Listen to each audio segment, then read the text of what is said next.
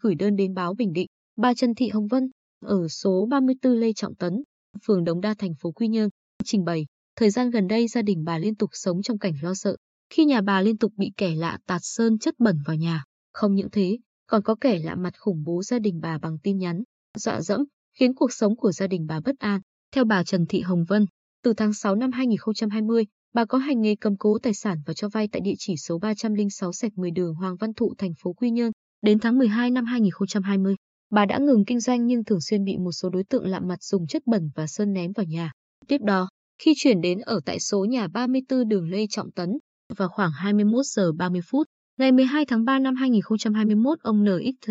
phường Quang Trung và một số thanh niên đã đến nhà dùng xe ô tô ham dọa tông cửa, đốt nhà và có hành vi đánh đập. Vì vậy, bà Vân đã gọi điện thoại nhờ lực lượng công an phường Đống Đa đến can thiệp. Đến ngày 15 tháng 3 năm 2021, ông NXT và một số thanh niên đến nhà bà Vân, yêu cầu cầm chiếc xe máy, không có giấy tờ, nhưng bà Vân không đồng ý vì đã ngừng kinh doanh cầm đồ. Sau đó, trong nhiều ngày liền các đối tượng thường xuyên tạt sơn và chất bẩn vào nhà, nhắn tin khủng bố tinh thần, gây ảnh hưởng tới cuộc sống của gia đình bà. Bà Vân cho biết, sự việc này, tôi cũng đã gửi đơn trình báo đến Ủy ban Nhân dân phường, Công an phường Đống Đa và thành phố Quy Nhơn. Tôi cũng kiến nghị cơ quan công an cần có biện pháp ngăn chặn, xử lý những hành vi vi phạm pháp luật như trên để đảm bảo trị an nói chung và đảm bảo cuộc sống an toàn cho gia đình tôi. Trao đổi với chúng tôi, ông Phan Tấn Vũ, Chủ tịch Ủy ban Nhân dân phường Đống Đa cho biết, Ủy ban Nhân dân phường có nhận đơn cầu cứu của bà Trần Thị Hồng Vân với nội dung ông NXT sống tại phường Quang Trung và một số thanh niên lạ mặt đến nhà khống chế, ham dọa và ném chất bẩn vào nhà.